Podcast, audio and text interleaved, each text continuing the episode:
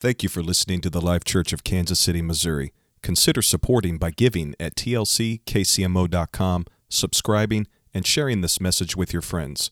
God bless you. Indeed, a widow was there gathering sticks, and he called to her and said, "Please bring me a little water in a cup that I may drink."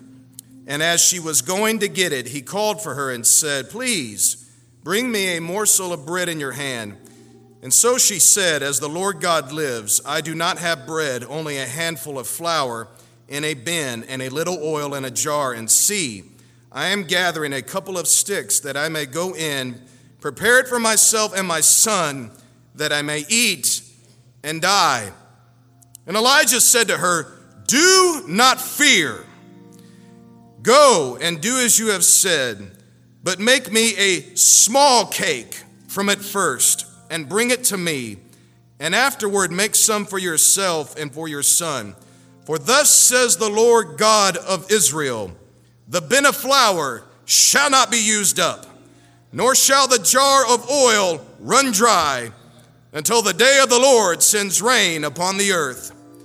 So she went her way and did according to the word of Elijah. And she and her household ate for many days. The bin of flour was not used up, nor did the jar of oil run dry, according to the word of the Lord, which he spoke by Elijah. Can you say amen to the word of the Lord? Amen. One more time. Can we just pray to God who supplies and provides our needs according to his riches and glory? Father, we call upon you, Lord. May the same spirit and the same miracle that was poured out in this time fall upon us, Lord. Lord, some of us need a good blessing. Some of us need a break. And not as the world describes it or the world benefits from, but Lord, our blessings come totally from you and totally through faith and totally through your spirit. I pray, Lord, for miracles to come. Now, in Jesus' name, I pray.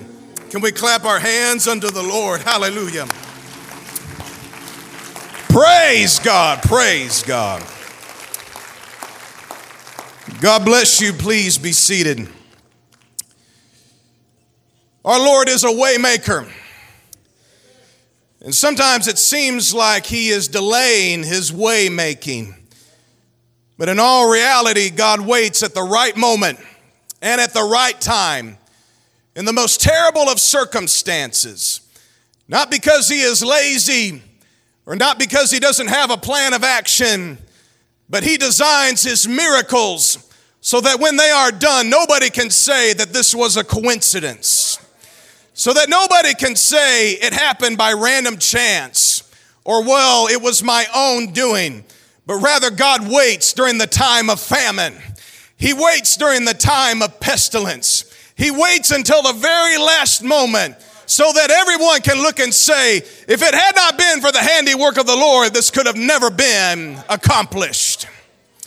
Brother Laramie was talking about it during worship service, how sometimes we feel like we're a little bit delayed, how sometimes it feels like plans fell apart only until you when you get up to when where you thought you would be or where you were supposed to be, and you find out there's a car accident. Could it be that perhaps God was just looking out for you? Could it be that he helped you maybe forget about what you were going to do, or perhaps he shut off your alarm clock or did something? Sometimes the very trouble that we are in is the very thing that is stopping us from an accident. I can tell you this from personal experience. I remember I was on my way about 5 years ago to Missouri District Camp Meeting in St. Louis. And I got up early in the morning to drive to the morning service. It was about 5 a.m. and I pulled up to the gas station to put fuel in my car. I got up to the gas pump. I put my credit card in, my zip code in, and normally I would take the gas pump out, press the button, fill the car up, take the pump out, put it in, put the cap back on, and go. But instead of doing all of that, I went ahead and just put my credit card in, my zip code in, and just my deep subconscious took over. Instead of filling up my car, I got in my almost empty car and began to drive off. I got about 15 minutes down the road and I looked down and that little orange light came on, "You need fuel." And I'm like, I never filled up my car. Oh my goodness. So I drove back around thinking somebody already took the gas that I paid for. Somebody already took it. And I won't file charges. That's technically not stealing. I left it in the wide open, you know. Amen. But I began to pray, God, don't let anybody steal the fuel. Don't let anybody take it. Let it just be there, Lord. And sure enough, I pulled right up, and it was there still waiting on me. I mean, it had been there for almost 30 minutes. Filled up my car. Got in the car a little bit late. As I was driving, I came upon a horrible collision on 70 eastbound. And the Lord spoke to me and said, I made you forget to spare your life. Because God knows the beginning and He knows the ending. And if His hand is upon your life, sometimes He'll guide you in certain ways that you never thought before. How many of y'all know that it still is true that all things work together for the good to those who love God and are called according to His purpose? A woman by the name of Jezebel, a princess of Sidon, a wicked woman from a wicked nation, a wicked people, married into the kingly family of Israel. She called herself a prophetess, but really she was a false prophetess. A prophet is not someone or a woman who simply foretells the future, but someone who simply tells and lives the truth. And everything that she said and did was a lie.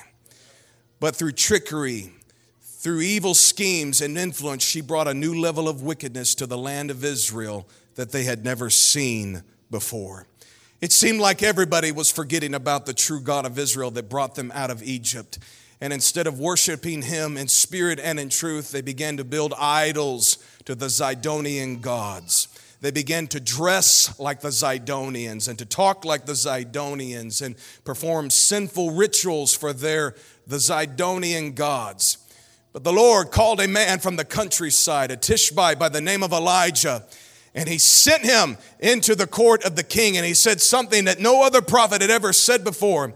He said, at my word, for the word of the Lord is within me, within my word, my voice, it shall not rain. It shall not rain until you and all of Israel repents. Many laughed, probably many smirked, because it was a good and prosperous times. Agriculture was great. Hunting was great. Israel prospered, and they were giving credit to the Sidonian gods for it. But Elijah didn't come to judge the people. I'm not even so sure he came to convict the people, but one thing he did for sure was he came to get Israel's attention. And that is the way the Life Church is. This is a judgment-free zone, and it has been ever since the 1950s. But you better believe this is not a warning-free zone. Oh, you better believe we will preach and teach what God intends to do, how God intends to judge, how God intends to do those things. And it's not out of hate, it's not out of spite, but it is out of love, let me tell you what. I thank God for times when I wasn't so much living so right spiritually that the Lord sent a little trouble my way just to get my attention. I had to go without for a little bit just to get my attention. But you better believe that when I repented and I turned back to God, the Lord started blessing me again. The Lord started providing for me again as a sign to me that if I will trust and live for this God, He'll take care of me. Praise the Lord. God provided for Elijah in unusual circumstances. He provided for him in a little brook that hardly anybody knew about, and He sent ravens, He sent birds to bring him food. And not only that, but He sent angels even to provide for him. And in this story that we're focusing on specifically this morning, the Lord didn't send a king to provide for him. He didn't send some nobleman or some rich person, but a person of the lowest status at that time in the land of Israel. It was a widow woman. Can you imagine that? Can you imagine God telling you during a horrible time, I'm going to use a widow woman to provide for you? He did that for Elijah and for Israel to know that it's not by might nor by power, but it's by God's Spirit. Widows back then struggled. Widows back then, it was hard for them to make it. People took advantage of widows back then. But the Lord said, don't worry about all of that, for I have commanded her to provide for you. Isn't it something that God had already been dealing with this widow woman about a prophet that would come to her? And sure enough, he is sitting there at the gates, and she passes by, picking up a few sticks. and he says, bring me a little cup of water. And out of respect for a man that seemed to be noble at the gate, she did so. And he said, would you also make me a small little cake? And she said, sir, you see these sticks that I have picked up? This is my kindling for the fire. I only have a little bit of flour in my bin and just a tiny little bit of oil to make some bread, a little bit of cake. And it's for my son and I, and that's all we have, and there's nothing left. We're going to eat that, and that'll be the last meal we eat, for after that we are going to starve to death. I'm not so sure this was doubt speaking. I'm not so sure this was unbelief, but really she was just speaking reality at that moment in time. She hadn't lost her mind yet, but instead she was in touch with reality and had made her peace with it. And you notice she doesn't curse God, and she doesn't complain, but rather she just accepts whatever life throws at her, and it is for what it is. But Elijah came there with a word from the Lord, and knowing that God had already dealt with her, and he knew that when you give to God, you don't give to God second, third, fourth, fifth, or last, but instead you give what God said to give first. And he said, why don't you give me a small cake? Not huge, nothing elaborate, but just simply small, almost like 10% of the cake you made. Bring that to me first.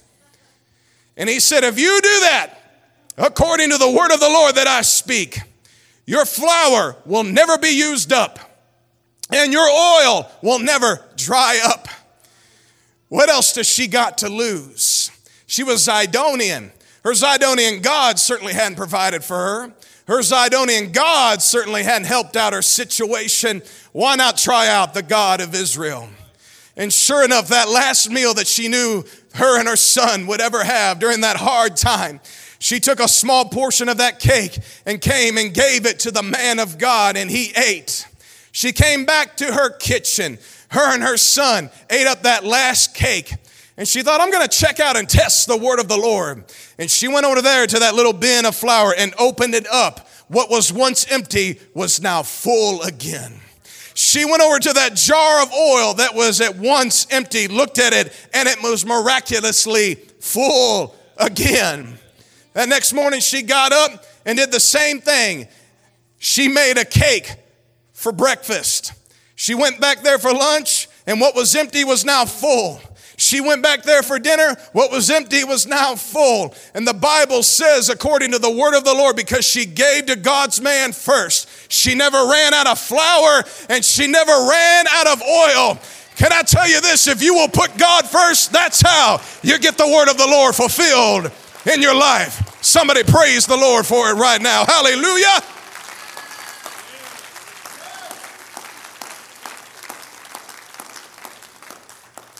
It's not raining. No rain means no grain. No rain means no wet soil. You don't have any wet soil. That means no olive oil. She saw no hope for her life. She saw no hope for her son's future. She knew that they would have to die the worst death somebody could die, and that is the death of starvation. But because God sent a man to her and said, do not fear, but only believe, she did not argue. She did not complain, but trusted, and God spared her life and her son's life. Praise God. Giving to God first, as we're focusing on this Finishing Strong Sunday. When you give to God what belongs to him first, you are demonstrating to God and to yourself that you trust him with what is most important. Giving to God what is first and what he has spoken to give is a fulfillment of your obedience to his commandment. You think about this. For those of you that read the Bible, have you ever read a verse where God says, keep it, withhold it for yourself, be selfish and be greedy with everything God has given to you? Oh no, it's quite the opposite. But it says God will bless the soul that gives. God will love the soul that cheerfully gives. But you think about that. That's easy to do and easy to say when times are good, right? But during time of famine, during a time when there's nothing to eat, nothing to drink, Does God say, oh, it's time to not give anymore? It's time to be selfish? Oh, quite the opposite. It seems like during the times of the greatest struggle and the greatest pain, that's when God says, if you will sacrifice to me and trust me, I will provide for you far above anybody else. That's what this widow woman had to do. She had to trust a man she did not know, from a land she was unfamiliar with. Matter of fact, enemies for a long time. A man who worshiped a God she was unfamiliar with. But Elijah, as it were, was the New Testament church back then. And because of her faith and trust in putting God first and providing for the man of God first, not only her food, but a place in her home, God blessed her house, and she was able to eat and to survive for many days.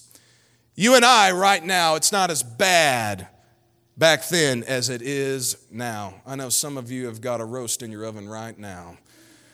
Or you got the smoker, amen, you got the wings in it, and you're ready to celebrate a nice Chiefs preseason win last night. How about that, right? Times are not as bad back then, but let me tell you this, times are still very uncertain. And the signs of the end are approaching us right now. As it were, we right here, the church, our pastor, our leadership, everything that we have here, are like a typology of Elijah, the man of God. For some of us, we don't know if we'll have a job tomorrow. For some of us, we don't know how we're going to provide for our family. For some of us, we're like that widow woman. How are we going to pay our rent? How are we going to pay our mortgage? And God has stirred up the spirit of this church through finishing strong and giving. And through the vision of our pastor, God has said that if you will provide, God, if you will provide for your church through your giving first, God will take care of all of your needs according to his riches and glory. Some of us put money in that we thought we didn't have. Some of us gave commitments that we thought we could never keep. We put in our rent money. We put in our vacation money. Some of us, we emptied out our investments. Some of us sold property. Some of us did this and that, not knowing exactly what to do. But God supernaturally provided everything, and we have not lacked. Praise the Lord. For many of us in here, we thought our flour bin would go empty. We thought our oil jar would go empty. But we go back to our accounts, we go back to our banks, and we look and we realize, oh my goodness, where did this money come from? I thought I would be in the red, but I'm in the black. How in the world did that happen? Let me tell you how that happened. God provided for his people.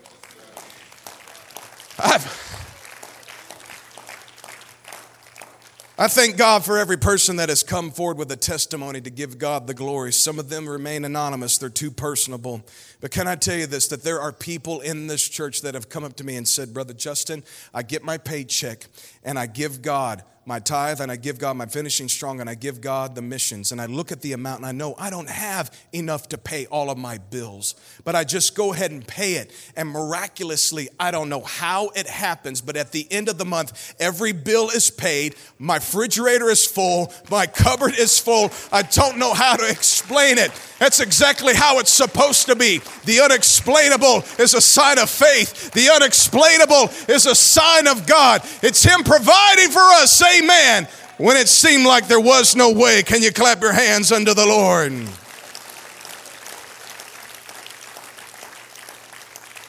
Some families have told me my son, my daughter wanted to have this and I didn't have the money to pay for it. But supernaturally, God provided a way for me, amen, to be able to pay for my children's tutoring, for them to be involved in extracurricular things, for me to provide clothing for them and toys for them, things I never could have provided for them before. But through giving and sacrificing, God not only took care of my needs, but he took care of my wants. He took care of things, amen, to bring joy into my home.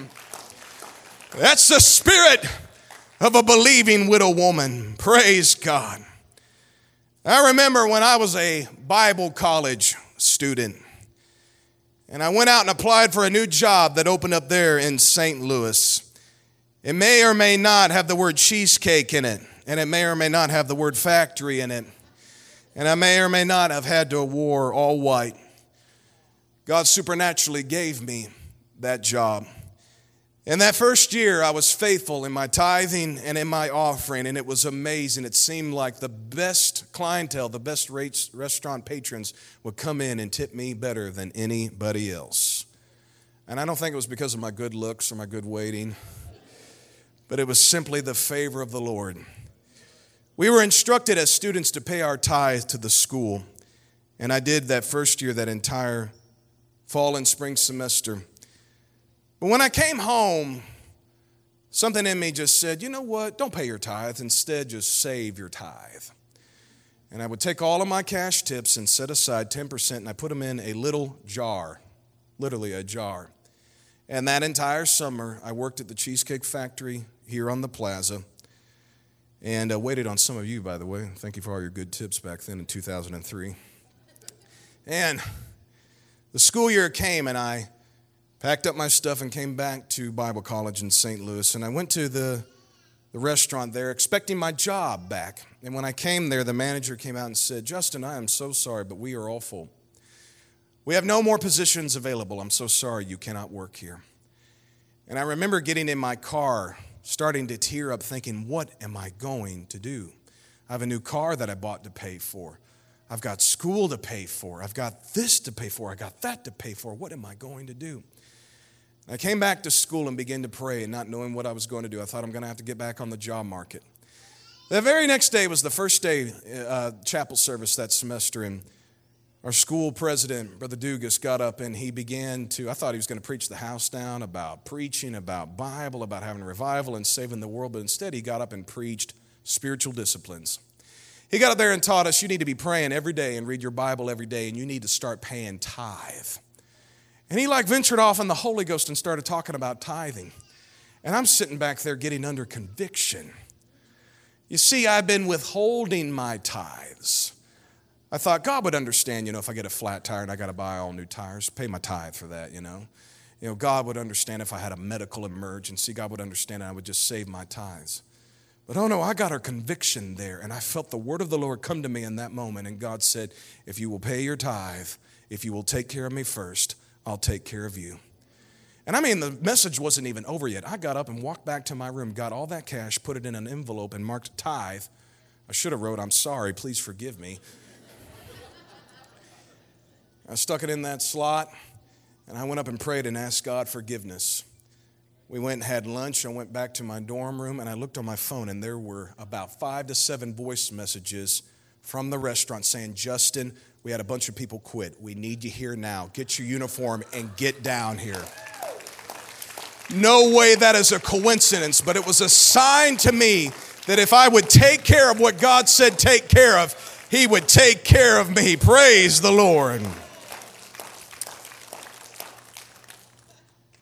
The prophet there didn't just ask for 10%. The flour and oil was like life support back then for that widow and her son. It was more than 10%. It was like 100% and more. He's saying that if you will care more for my survival than yours, you will never go without. And God is calling upon this church in the remainder of this campaign season. Will we not only accept God, but accept the idea and the vision that God has given to us? And that is to continue to give what he said to give, to finishing strong. For to love God is to love his idea. To love God is to love his vision. And I tell you this, I've been studying in my free time worship, wanting to know all about it. It's amazing, everything that we do here at the Life Church, all of the hand clapping, all of the hand raising, all of those things, it's all in the Bible. It's not just a Life Church thing. It's not just an apostolic Pentecostal thing, but it is a Bible thing. Those people back then knew how to get the attention of God through the raising of the hands and through singing and through dancing and bowing down and praying and pouring out your heart to Him as we do here. That's why we have something that a lot of people don't, is because we worship properly the way the Lord wants to worship. Praise God. Can I tell you this? You look in your Bible, you study worship. The first place worship is written, it is not around the temple when David and all of the choirs would play their harps and sing. Oh no. But it's in the book of Genesis. When God speaks to Abraham and he says, take your son, the son that you love, and offer him unto me. And the Bible says that Abraham took his son up to Mount Moriah to worship. You want to know what the true foundational aspect of worship in? It's not the raising of the hands or the singing. Oh no, it is sacrifice. It is giving to God what he wants. Never think for 1 minute that during offering that God checks out. Oh no. I know God moves, amen, during the worship service. God moves during the preaching. God moves tremendously during the altar call, and he moves during baptisms, and he even moves out there in the narthex when we fellowship, and even out in the parking lot and on the way home. But I think sometimes we think that during offering, God doesn't move, that God kind of checks out, and God really doesn't care, and really God doesn't pay attention. Oh, let me tell you what. You read it in the New Testament. All of the rich came in, and they poured out their money to be seen of men. And there came in a little widow woman, probably just had her house devoured by some of those Pharisees who were given as a pretense to look holy. And all she had was 2 mites, like just 2 cents to her name. She didn't just give 10%, 50, she gave 100% to the Lord. And Jesus said to all his followers, as all the people gave, don't think that God just shuts his eyes while you give. Oh no, he watches what you do. He watches what you give. He watches your faith. He watches what you sacrifice. And he said to his disciples, you see all these rich, all of them? This widow woman gave more than all of them because she gave during hard times. She gave during poverty times. She gave when things weren't good and she trusted God. That's who God is going to bless. That is who God is going to provide for. And for those of us during this pandemic, not knowing exactly how, when, or why God would provide, we trusted in him and gave him what he said give, and God, amen, has blessed us. Some of you, your miracle hasn't arrived yet. Notice this, finishing strong. Let me hear you say finishing strong. It doesn't say beginning strong or in the middle strong. But I had a witness a few months ago, and I felt it this morning, and I feel it right now. The greatest miracles of finishing strong were not in 2019, not in 2020, and not even so much in 2021, but they're coming in 2022 and 2023 and 2024. It's going to be at the end of this thing that the greatest blessings and the greatest revival and the greatest provision that God is going to do. Can you clap your hands unto the Lord?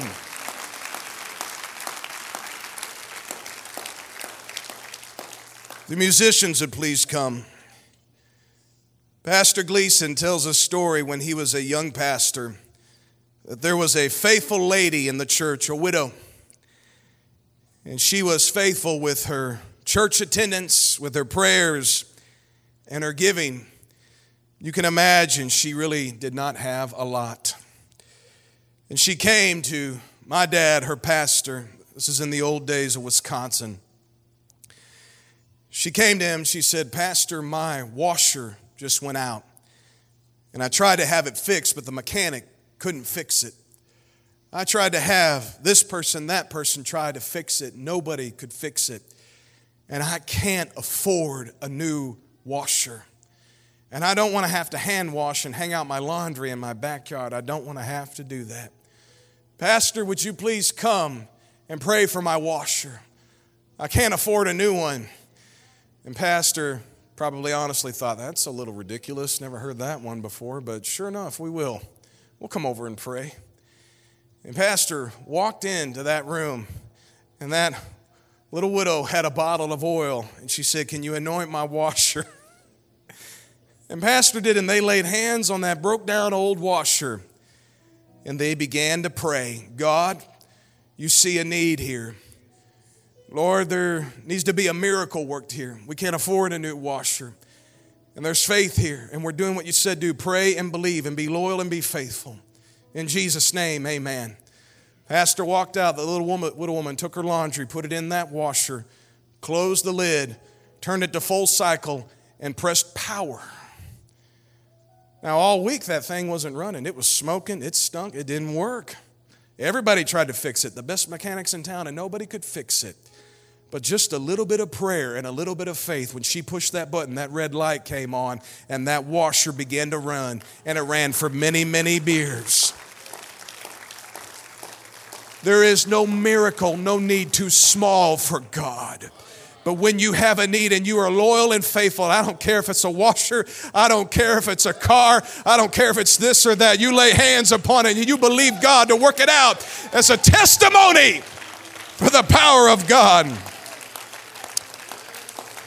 Hallelujah. For those of you that have been here for a while, you remember Building for World Impact. Our campaign to move from 720 South Richmond to here to 1040 View High Drive. Those that had faith for Building for World Impact, God miraculously in the 90s and 2000s blessed our careers. He blessed our businesses. He blessed our education. Many marriages who seemed like they weren't going to make it, God supernaturally healed them and families and restored peace to many homes. Children and grandchildren we thought they would never pray through, they came back to the house of the Lord and they prayed through. We saw blessings and peace unlike none other. Here in this time, in finishing strong, we are not in unfamiliar territory. Our landscape of our campaign is very familiar to what we have been through in the past. And Pastor got up and prophesied in the beginning of this campaign that if the Life Church will do what it did 20 years ago in our Building for World Impact, now here in Finishing Strong, we pretty much got it in our back pocket. Praise God. During Building for World Impact, the Lord moved upon Bishop Gleason to pray over Kansas City in a way he had never done before. In 2002, he walked all three of the major highways here in Kansas City, starting from downtown, walked to a destination. He called me and some of you to come and pick him up. And for 3 days, as Jonah prayed and prophesied to Nineveh, Pastor Gleason did the same thing here in Kansas City. For 3 whole days, he walked this city.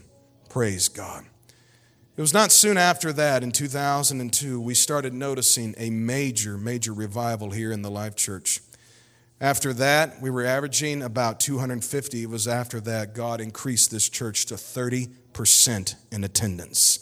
And not only that, but a 30% in financial increase, because we had a pastor that would pray and weep and walk through this city. That's revival. That's trusting God. Praise the Lord. Our current campus right here, built upon this mountain, it bears witness to the plan and the power of the Lord Jesus Christ. God has answered our major 4 prayers during our relocation. We asked God for at least 10 acres under $400,000. God gave it to us. We asked for a property that would be highly visible. God gave it to us. Something that would be easily acceptable. And a Kansas City address. God gave it to us. He also fulfilled 4 great prophetic words concerning this property.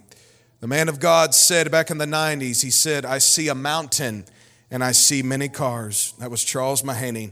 And sure enough, this church sits on the highest location in Kansas City. Amen. And thousands of cars pass by every day on View High Drive, thus fulfilling the word of the Lord. Another man of God said, "Your new property, I see tall, strong steel beams." And we have that out there, those electrical transmitters right here on our property, fulfilling the word of the Lord. The other man of God said, "I see an elevator company and $2.3 million. This was about 98, 99. And after a few years, in the fall of 2013, after we had occupied this property, some of our teenage boys were out playing out there on the property back there in the woods, and they came across some old elevator shafts. And when Pastor heard that, he went and took a shovel out there and started digging, and guess what? He found $2.3 million. No, just kidding. We actually added up all that had been given from the time we began the campaign to that time, and you know what it was? Exactly $2.3 million. That's the word of the Lord. I remember the first year here in this building, Pastor got up and prophesied, and I wrote it down. He said, "You ask us, where will the people come from to fill this auditorium? I tell you, we won't know where they came from. They will come from everywhere." And it happened. Soon we started seeing people coming. We had no idea where they came from, how they knew us, how they were connected. But God stirred up the hearts as he did a Syrophoenician widow woman to come to the Life Church. And the Lord has made many saints since that time. Can you say amen? During the time when we were homeless, we rented from a church gymnasium that we nicknamed the Horse Barn because that's how it felt having church in there. Isn't it something that we went from renting from a horse barn to being on this property that we now own on our North 40, an old horse barn? No way that is a coincidence, but it's a sign that the hand of the Lord has been upon this local church since the founding in 1955 to this day. God continues to show himself strong. God has done what he said he would do. He has answered our prayers. He has shown his miraculous power. This campaign, Finishing Strong, it will be accomplished through the presented offerings of the people, the provision of God, prayers answered, and the fulfillment of prophecy. During this 36-month giving season, the windows of heaven, they have opened upon God's people, and he has poured out his blessings upon us. You will continue to hear testimonies of job promotions, business expansion, investment increase, ownership of new property, the sale of property, miraculously debts paid, miraculously legal cases won, and various forms of financial miracles. But not only that, we will see healings, miracles of healing. Broken hearts will be mended. And most importantly, disciples will be made. Can you say amen? Let's all stand.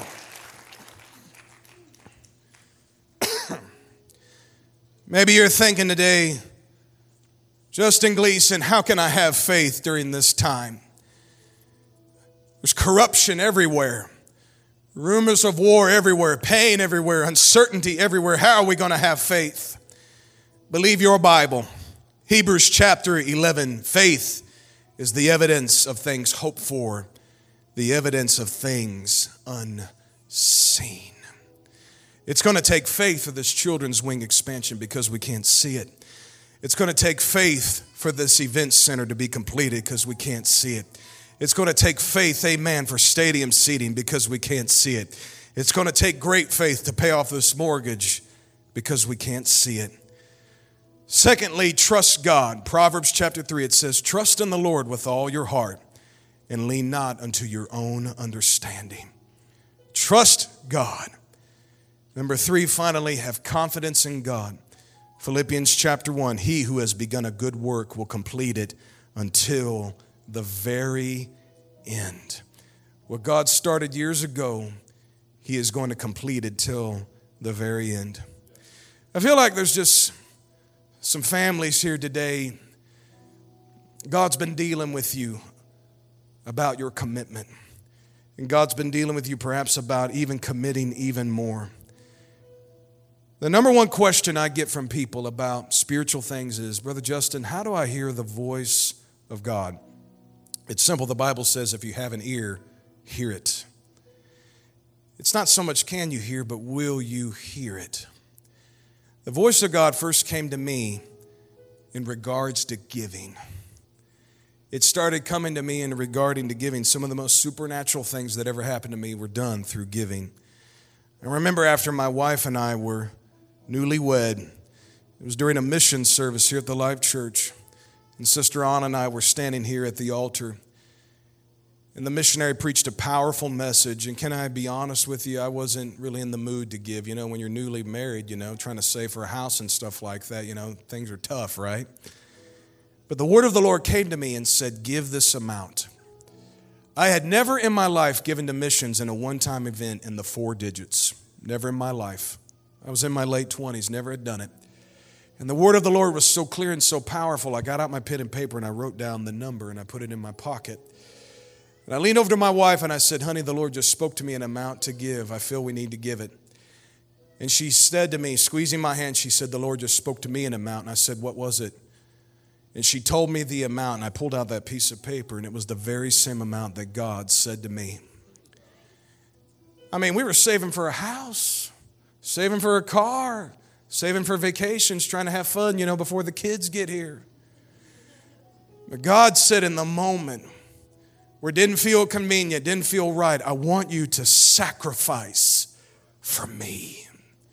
And I wrote out that check. I didn't complain. I wasn't reluctant about it, but I gave it. Saw a lot of money that I had saved up. Go, amen, to the kingdom of God. But can I tell you this? After I gave, a peace washed over me.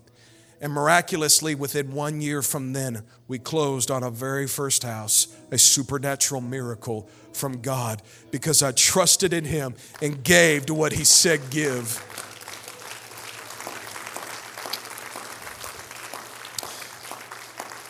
Where are you at, widow woman? What do you feel like is just for you and your family, but God is saying, give it to me first? Where are you at, Abraham? The son that you love the most, what is God saying to give? It may seem like an impossible offering. It may seem like such a great sacrifice. Why would God want it? Oh, because an impossible blessing is on the other side of giving it. An impossible miracle is on the other side of giving it. God is calling the young, and He's calling the middle-aged, and He's calling the old to sacrifice during this time of pandemic. Because on the other side of it is great blessings and great provision. God is not a God of take, take, take. Oh no, He is a God of trust. That if you will give to Him, He will give to you 100-fold. Everything pressed down, everything shaken together, everything overflowing. It's time for those, amen, who have got their hand closed to open it up. It's time for some of us, amen, who have had our wallet closed to begin to open it up for God, to give God the first, to give God your best, amen.